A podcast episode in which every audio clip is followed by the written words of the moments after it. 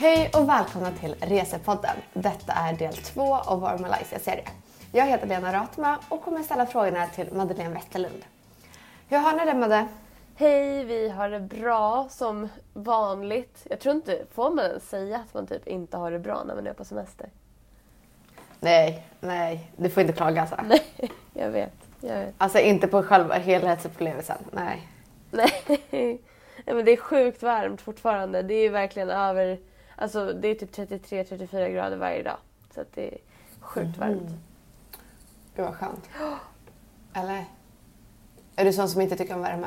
Nej, jag älskar det. Eh, verkligen. Så det är jätteskönt. Men det jobbiga är att så här, det är lite ljummet. Alltså till och med i poolen blir det ju typ ljummet. Mhm. Så att, Eh, Så man kan liksom inte svalka sig liksom. nej, det är inte direkt svalkande att gå ner i poolen. Det är klart man... Det är ju inte lika varmt som att ligga i solen men det är ju inte som att du får en, den där fräscha, svalkande känslan. Mm. Nej, då kan du ligga, ligga i poolen i alla fall. Ja, När det är ljummet och skönt. precis. precis. Vad, eh, vad har ni gjort idag då? Sist pratade ni om att ni skulle upp till Petronas Towers, men jag tänkte hur har ni börjat dagen? Ja, men vi började ju dagen vid eh, poolen och sen så Mm. gick vi vidare till eh, en eh, food court för att käka innan vi skulle upp till eh, Petronas Towers. Mm. Vad var det för food court där? Den heter 10 Hutong. Är det massa food trucks, liksom, är det samma hela tiden eller är det, så här, är det något speciellt med den marknaden? Liksom? Det som är speciellt med den, det stället är att de har liksom bjudit in de bästa i, alltså riktigt bra, eh, vad ska man säga, det är sådana här små stä- ställen som eh, säljer mat där. Och det finns ju hur mycket som helst, det är väldigt rörigt, det finns hur mycket som helst att välja på. Okej, men uh, vad käkar ni där då? Vi åt någon hotpot, alltså det var typ ris med grönsaker som var väldigt starkt Mm. kryddat. Det var väldigt, väldigt gott. Men här ska man ju verkligen vara medveten om att spicy är spicy. Mm. Det är inte som i Sverige. Men eh, jag tänker så här, är deras icke-spicy, är den spicy också? Ja, alltså det är så här om de frågar you want spicy? Då säger man ju så här nej, nej. Inte mer än vad Mm. som är original. Eh, så att säga. Eh, och sen så, Och originalet är spicy? ja det, det är det ju ofta. Alltså, Åh, fan. Oj, man kanske inte får svära. ja, gillar inte du spicy mat? Nej, gud, jag kan inte äta det. Nej men det är klart att så här, alla maträtter är inte spicy men om något heter liksom, ja men det här var ju, spi- det var ju hot pot, alltså det var ju hot som är spicy i, i Mm. grunden, då är det det. Då behöver man inte extra liksom. Mm. Eh, Men alltså jag är ju så här jätte... Ja, nej jag är verkligen kommer till det. Alltså jag älskar ju mat annars liksom och äter typ allting. Men eh, stark mat, det, det bränner bara i, för, i munnen för mig. Jag kan inte äta det liksom för det bränns bara. Och min nivå där det bränner den är mycket lägre än för många andra har jag märkt runt omkring mig. Så att eh, när folk tycker ja men det där var ju gott liksom. Jag bara "Ah, det bränns. Typ. Att, nej men jag eh, gillar när det stinger till så att det passar mig ganska bra och jag har en ganska hög tröskel för, alltså det, är mycket, det mesta går ner så att säga. Mm. Det ska till mycket för att det ska vara så starkt att jag inte tycker att det är gott eller ätbart. Det ska till jäkla mycket i så fall. Oj då. Men eh, Okej, då är vi väldigt olika där. Men då kanske Malaysia är väldigt bra för dig. Alltså maten där. ja, det är det ju. Alltså jag älskar den här... eh, alltså det, är, det är väldigt thai, det känns väldigt likt Thailand fortfarande. Nu har ju vi varit här i, det här är vår tredje dag sedan vi kom. Mm. Eh, Så att vi har väl inte upplevt så pass mycket än men än så länge känns det ganska bra för det är mycket Thailands influenser, det är mycket indisk mat och mycket kinesisk mat. Så att, och allt det passar mig ganska bra. Det är sånt jag hade valt hemma också. Mm. En annan sak som är bra att veta Mm. om det här 10 Hutong, eh, det här jä- jättekända food court-stället, det kallas för Hawkers eh, på engelska. Mhm. Det är att eh, många av de här ställena som säljer mat säljer inte dryck utan då finns det, då måste man leta upp alltså en försäljare. Jaha, så de är separat? Liksom. Precis, och sånt, det var ju lite störigt. Jag förstår inte riktigt poängen med det. Men, så vi fick beställa vår, vår mat och sen så fick vi liksom springa och leta efter var den här dryckesförsäljaren var någonstans. Var det mycket köer och sådär också eller? Nej, det var ju, vi, vi gick faktiskt till en del där det typ inte var något folk. Och Nej. där var det inga, inga köer alls. Vi var typ ensamma i den, just den delen. Eh, Så var det lite Mm. kö till det här dryckesstället men vi var där typ mitt emellan eh, lunch och middag. Så vi så fyra, tre, fyra tiden. Så jag tror inte att det var Okej. deras eh, mest upptagna tid så att säga. Mm. Ingen peak time där inte? Nej, precis. Okej. ehm, men det är värt ett besök alltså, det här foodcourtet? Ja, det tycker jag. Och det är definitivt värt ett, alltså, värt ett besök fler dagar. Jag tror vi kommer väl överväga att gå dit fler gånger för det fanns ju så mycket att välja på. Det- Det känns ju inte som att man kan ge så här en superrättvis bedömning av hela foodcourtet om man bara har testat ett ställe. Men det stället vi testade var vi väldigt nöjda med så att det, då känner man ju att man vill gå tillbaka och testa något mer. Nice, nice. Eh, vi har ju skrivit lite också eh, med varandra och du nämnde att deras ideal är lite annorlunda från våra ideal och att det märktes väldigt tydligt eh, i deras marknadsföring ibland. Ja, och det här vet man ju... Vad är det? Ja, det här vet man ju egentligen sen tidigare. Eller jag vet inte, jag har hört det i alla fall i olika sammanhang att så här, eh, det asiatiska idealet är väldigt eh, likt, alltså man ska vara som en vit västerlänning liksom. Eh, och jag vet det för att jag hörde någon gång på nyheterna att den vanligaste skönhetsoperationen i, i Asien är att man opererar så man får mer av ett ögonlock. För det är tydligen något som eh, västerlänningar har mer än asiater, ett, ett ett tydligt definierat ögonlock. Och eh, det blev så väldigt tydligt när vi var här för vi har sett så stora billboards eller reklamer med eh, att deras hudkrämer har så här whitening. Gud, här i Sverige så är det så här hudkräm med browsing typ. Ja, verkligen. Allting ska vara bronze eller så här, man ska ha lite så här gyllene ton och sådär. Och här är det typ, nej men eh, de har eh, L'Oreal Bio Whitening kräm. Eh, så att man ska få alltså, ja, men vit pigmentering. Liksom. Och så har de typ Mm. foundations med whitening så att man ska bli ljusare i hyn. Och vi kommer hit och bara ligger och pressar i solen för att bli bruna och s- känna oss fräscha. Medan fräschhet här är att vara blek.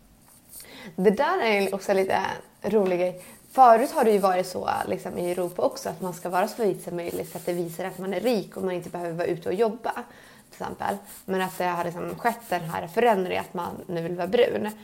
Men istället eh, så det vita är ju egentligen bättre för en, om man tänker så. För när vi ligger ute och pressar så får vi rynkigare hud, vi får mindre spänst i vår hud när vi ligger och Ja, vi får cancer vi får, det är ju inte alls Ja. bra egentligen. Men det handlar väl om Nej. att nu är det ju ett ideal för att det visar att man har råd att vara ledig och vara ute och man har råd att åka utomlands. Precis. Så det är ju den här skillnaden. Men det märkte jag också, eller så här har man märkt att vissa asiater går runt med paraplyn så att de inte ska få färg på sig. Ja, för att undvika solen på solen. sig, så ja. att de inte- Precis. Ja. Har ni märkt mycket sånt också för, eh, i Malaysia? Ja, det har vi. Både i Bangkok och i eh, Malaysia, i Kuala Lumpur i alla fall, har vi märkt det. Mm. Men här har de ju också byggt eh, eh, sk- alltså skywalks så att man inte ska behöva så att man kan gå inhägnat till olika shoppingmalls och sådär så man inte ska behöva gå ute på gatan typ. Det har jag hört också att det finns i andra länder. Eller att eh, övergångsställen har tak på sig för att det är så himla mycket regnsäsonger. Så att de inte ska bli... Att det inte ska regna så mycket på dem när de är ute och går. Ja, nej, men vi märker att man har jätte så här, höga trottoarer och det är väldigt så här, djupa diken. Och vi antar att det är för att man ska leda bort, när det kommer såna här äh, plötsliga skyfall, att det, man snabbt ska leda bort vattnet från vägarna. Ja, det tror jag också. Men eh, det var ju en liten udda grej. Men sen då så tog ni vidare till Petronas Towers. Hur var det? Ja, alltså åh, ni som har lyssnat på podden sedan Dubai, våra mest trogna lyssnare, vet ju att jag älskar höga byggnader. jag tycker det är kul. Mm. Så att eh, självklart, och det hörde ni i förra avsnittet, så köpte vi biljetter för att åka upp i världens högsta tvillingbyggnad som är Petronas Towers. Och biljetterna kostar 190 kronor per person som du nämnde i förra Ja. avsnittet. Är det liksom en av de här tornen du åker upp i eller får du åka upp i båda eller hur funkar det? Du får ju åka upp, eh, först får du åka upp till den här skybridgen, den här som går me- mellan de två tornen. Och då får du gå i hela den. Och sen får du åka upp i samma torn eh, till en observation deck. Okej. Så att du åker ju bara Så man upp. går aldrig över till det andra tornet? Nej, det gör man inte. Hur, var det värt det då? Alltså det var så värt det. Det var så, det var så värt det. Det var alltså en 45 minuter guidad tour. Och det, skillnaden mot till exempel Burj Khalifa är att i Burj Khalifa låter de dig åka upp i hissen och så får du bara gå runt och strosa själv. Och då blir det snabbt att man lite så här, jaha okej, ja. Mm. Man, man blir lite så här planlös. Man vet inte vad man ska göra riktigt. Men här så hade vi ju en tourguide som följde med oss och som berättade saker om byggnaden och sådär. Så det blev... 45 minuter är ändå rätt länge en guidad tur. Ja. Alltså i en, bara en byggnad liksom. Jag fattade ju inte att den skulle vara guidad utan när vi köpte biljetterna då var det så här, ja ni får eh, 45 minuter. Jag bara, gud vi kommer ju aldrig vara där uppe i 45 minuter tänkte jag. Men med den där guidade turen så gick den tiden åt och det kändes helt lagom verkligen. Men det var lite kul för innan man skulle åka upp så hade de som en sån här äh, säkerhetsvideo. Alltså typ som eh, alltså samma tonalitet och känsla som man har på vad heter det, på flygplan när de gör de här säkerhetsgenomgångarna. Att man samlade alla och nu ska ni se på en säkerhetsvideo. Men egentligen så var det bara så här, ni får inte ta med barnvagn, ni får inte röka, ni får inte tugga tuggummi. Så jag bara, hur är det Oj. här en säkerhetsvideo? Det här är typ att ni berättar om vilka regler som gäller. Ja. Men de kallade det för säkerhetsvideo. Jag tyckte det var ganska kul. Ja, barnvagn då kan ju tänka sig att det är säkerhetsvideo ifall de måste evakuera. Men tugga tuggummi, oh my god. Ja, jag vet. Vilken säkerhetsåtgärd. Nej, men det, var, det var väl kanske mer att de vill att alla ska känna till vad som gäller. Men eh, det, det var väl lite lustigt. Sen så, i, Hur hög är byggnaden? Eller byggnaderna? de är 400, nu ska vi se, 470... Åh, jag måste tänka. 471 tror jag de var. Nej, 452 meter höga är de. 452. Ja, och jämfört med eh, Burj Khalifa som är f- 828 så är de alltså typ hälften. Ja, nästan hälften. Ja, lite mer än hälften. Men det är världens högsta tvillingtorn. Spännande. Nu kan du checka av det också på listan. Precis, precis. Finns det någon så här äh, världens högsta trillingtorn? Aldrig hört talas om trillingtorn. Eh, det, det tror jag inte. Men, Eh, Vi kanske ska bygga det i Stockholm så att vi också kan få världens högsta. vi behöver också det. Ja. Verkligen. Vi lämnar in det till kommunfullmäktige eller något. Stockholms stad. Ja, vi har en Mm. eh, bra idé för turismen. Funkar ju antagligen ganska bra för turismen med tanke på att det var så uppbokat. Det är, alltså, som jag sa i förra avsnittet, köp inte, försök inte köpa biljetter samma dag. Det går inte. Det är helt slutsålt. Man måste åka dit och köpa biljetter till dagen efter. Men att man ska köpa på plats också var ju ett bra tips du nämnde. Ja, Inte via typ Tripadvisor och sådär. nej för att det är tydligen mycket lurendrejeri om sånt där. De hade skyltar uppe om att det var lurendrejeri. Så köp biljetter på plats, köp dem dagen innan. Eh, den här uh, Skybridgen då? Ja. Om man ska få liksom en bild av den. Hur den? Hur? Alltså det är som en glasgång som är emellan de två eh, tornen rakt över. Och den här glasgången är en dubbeldäckare. Så att den är liksom två våningar hög. Och den är 170 meter lång. Så det är 170 meter mellan de här två byggnaderna. Och på den nedre delen, eh, jag har för mig att det var den nedre delen. En av delarna var i alla fall avsedd för turister och för den här touren. Och den övre delen, eller den andra delen, var för de som jobbar där. Så att de ska gå fram och tillbaka mellan eh, de två tornen. Bra att dela upp det sådär. Ja, rätt smart faktiskt. Eh, Petronas Towers har fått sitt namn från eh, Petronas som är någon sån här oljeföretag i Malaysia.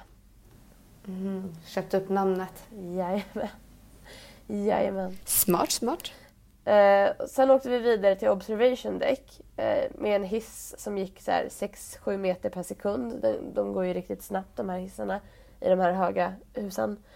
Och den var på våning 86 som var 370 meter eh, högt upp. Alltså jag hade sån svindel där uppe. Det var faktiskt värre än Burj Khalifa. Men hur hög upp var Observation Deck i Burj Khalifa? Den är på våning 124. Vet, ah, okay. Och det var ändå mer svindel här liksom? Ja. Och jag tror att det var för att i Burj Khalifa är det så högt att det känns typ mer som att du är på ett flygplan. Alltså, du tappar liksom all verklighets...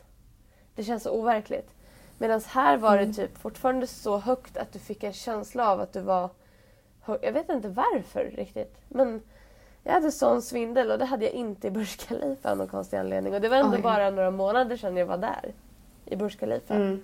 Så det var inte heller länge sedan.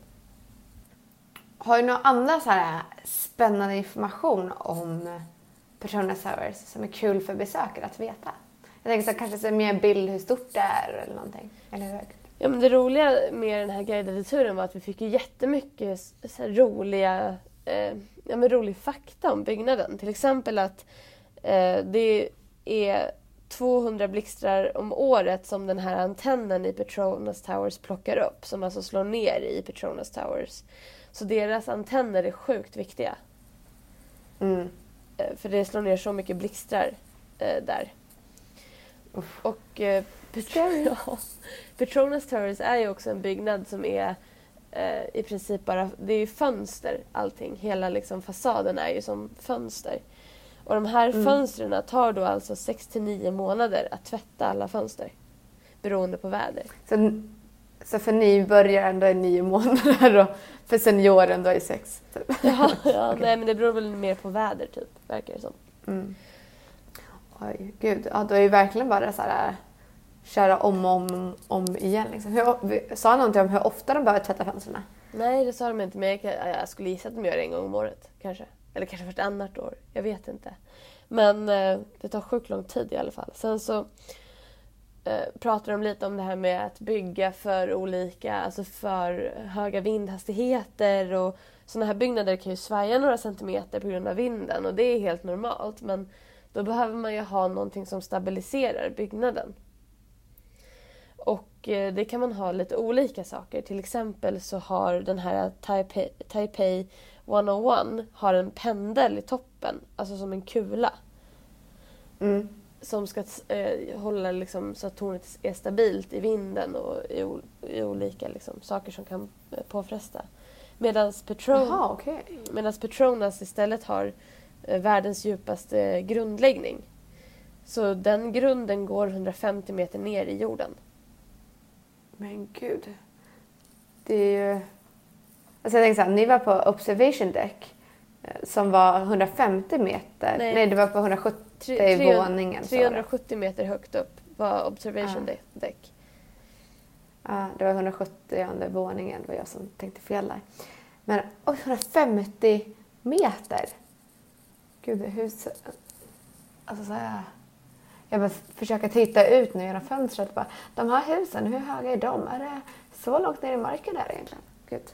Men jag tror att det är svårt att få... Alltså är det inte typ fritt fall på Grönan, är inte den typ 80 meter eller något sånt där? 90 meter. Oj. Ja, 80 meter upp är man. Mm, så tänk Nästan dig, dubbla det. Ja, alltså. dubbla fritt fall ner i jorden. Så långt ner går grundläggningen för de här tornen. Ballt va? Ja, sjukt ballt. Eh, och så tog de ungefär tre och ett halvt år att bygga och det är ju typ rätt lite tycker jag. Alltså det, det känns som så många andra är så mycket snabbare än eh, Sverige på att bygga allting. Så att... Eh. Ja, alltså jag har några så här bostadsrätter utanför vårt hus som, och vi har bott i det här området i över tre år. Och de har de hållit på att bygga under hela tiden vi har bott där. Och det är typ vanliga bostadsrätter, så här, sexvåningshus kanske. Det är ju också Sverige inte. alltså. Ja, Nej. Men de här, världens högsta tvillingtorn, det får man upp på tre och ett halvt år. Mm. Absolut, med världens eh, djupaste grundläggning. Ja, precis. Helt sinnessjukt. Okej då, men vad, vad har ni gjort mer då? Nej, vi, Dag tre i Malaysia. vi har avslutat med, med det nu. Det var väldigt mycket att ta in. Vi köpte lite, faktiskt inte så dyrt här. Vi köpte, min sambo är ju byggingenjör, så vi köpte en sån här eh, coffee table-bok typ om Petronas Towers och hur, hur man har konstruerat de här tornen. Och den kostade bara ja, men typ 200 spänn svenska i deras giftshop. Så att vi blev lite chockade att det inte var så dyrt. Sen köpte vi även eh, en legomodell av Petronas Towers som vi ska bygga upp hemma. Nej, vad roligt! Ja, Ni får lägga upp en bild på den när ni lyckas bygga upp den. Sånt. absolut. Det ska vi göra. Men okej, så om- för att sammanfatta. Petronas Towers är absolut värt att besöka. Det är värt 190 kronor och det tar bara 45 minuter så man behöver liksom inte avsätta en hel dag för det heller. Det tar 45 Eller en minuter. Man får väldigt mycket, eh, alltså väldigt mycket kunskap. De berättar väldigt mycket intressanta saker. Det finns många coola ställen att ta bra bilder. Där man kan liksom få bra bilder på det andra tvillingtornet. Vi kommer lägga ut lite bilder på när jag står där. Man får svindel. Men man fick liksom tid på att ta lite selfies om man ville det eller ta kort på varandra och sådär under den guidade turen. Så det var inte bara gå runt och snacka hela tiden. Nej, man fick tid på alla ställen och så eh, kunde man ställa frågor. Och de berättade kanske i, i fem minuter och sen så fick man tio minuter att gå runt och kolla. Eller så pratade de i tio minuter och så fick man tio minuter att gå runt och kolla. Så det var väldigt bra upplägg. Vi var otroligt nöjda. Positivt överraskade. Nice, nice. Okej då, härnästa. Vad ska ni göra då? Vad mer kommer vi berätta om i podden i nästa avsnitt? Imorgon så ska vi åka till Batu Caves. Och eh, Okej. Batu Caves är, jag vet inte så mycket om det, mer än att det stod på Tripadvisor att det var värt ett besök så vi tänkte typ okej, vi gör det. Det verkar vara något hinduiskt tempel. Okej, spännande. Ja. Men eh, jag får berätta Då- mer om det när vi har varit där. Okej, men eh, spännande, spännande. Då, är det något annat du känner att du vill berätta om innan vi avslutar detta avsnittet? Nej, passa på att stanna i, eh, utanför eh, shoppingcentret vid Petronas Towers och kolla på deras fontänshow. Den var mysig. Om man har tid över. Mm. Bra tips.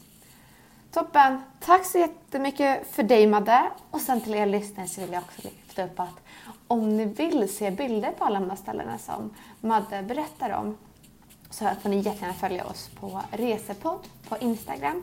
Där finns det både stories och det finns inlägg eh, som vi lägger upp bilder i samband med att avsnittet släpps.